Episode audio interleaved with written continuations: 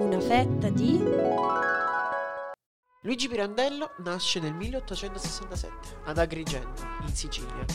Da giovane ha vissuto momenti difficili con tragedie familiari quali la malattia mentale del padre e il suicidio dell'amato zio. Durante la sua formazione, Pirandello è stato affascinato dai grandi pensatori quali Friedrich Nietzsche e Sigismund Freud, che gli hanno aperto le porte a nuove prospettive della condizione umana. Con uno sguardo attento e un tocco di genialità, Pirandello ha scritto storie che ci conducono in labirinti di emozioni e riflessioni profonde. Nonostante le sfide incontrate nel suo percorso, Pirandello ha dimostrato una tenacia straordinaria. Ha lottato molto per ottenere il riconoscimento che meritava e con il passare del tempo le sue opere hanno conquistato la fama internazionale.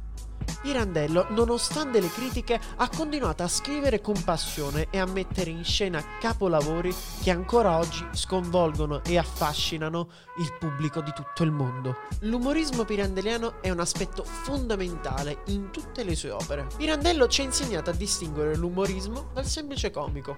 Il comico, definito come l'avvertimento del contrario, ci fa ridere di gusto. Ad esempio, vedendo un'anziana truccata in maniera molto eccessiva, ci viene da ridere. L'umorismo, invece, definito il sentimento, il contrario, ci invita a riflettere, a scrutare la fragilità dell'uomo con uno sguardo critico. Chissà, forse quella vecchietta, vestita e truccata in maniera così eccessiva, voleva soltanto sembrare più bella a suo marito, a se stessa, o forse voleva solo recuperare la sua gioventù che non ha mai avuto.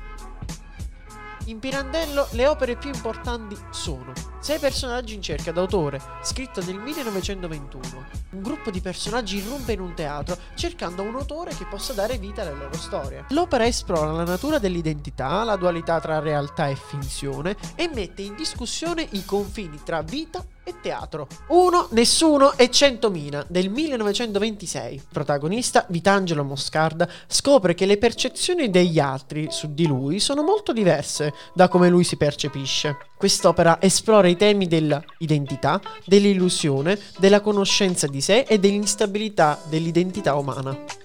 Il fu Mattia Pascal del 1904. Il protagonista Mattia Pascal, dato per morto per sbaglio, decide di fuggire dalla sua vita monotona e assume una nuova identità. Quest'opera analizza le dinamiche della libertà individuale, la ricerca dell'autenticità e la condizione umana imprigionata dalle convinzioni sociali. Così è se vi pare, del 1917. La trama si sviluppa attorno a una serie di equivoci e fraintendimenti che portano alla messa in discussione della realtà oggettiva. L'opera affronta i temi della percezione individuale, dell'incertezza e della relatività della verità. E come ultima opera ricordiamo Enrico IV del 1922. Dopo aver messo in scena l'Enrico IV di Shakespeare, il protagonista impazzisce e crede di essere l'imperatore Enrico IV e vive isolato in un castello. L'opera, in maniera satirica, vuole esplorare la linea sottile tra realtà e follia, la condizione umana e il rapporto tra la verità e la finzione.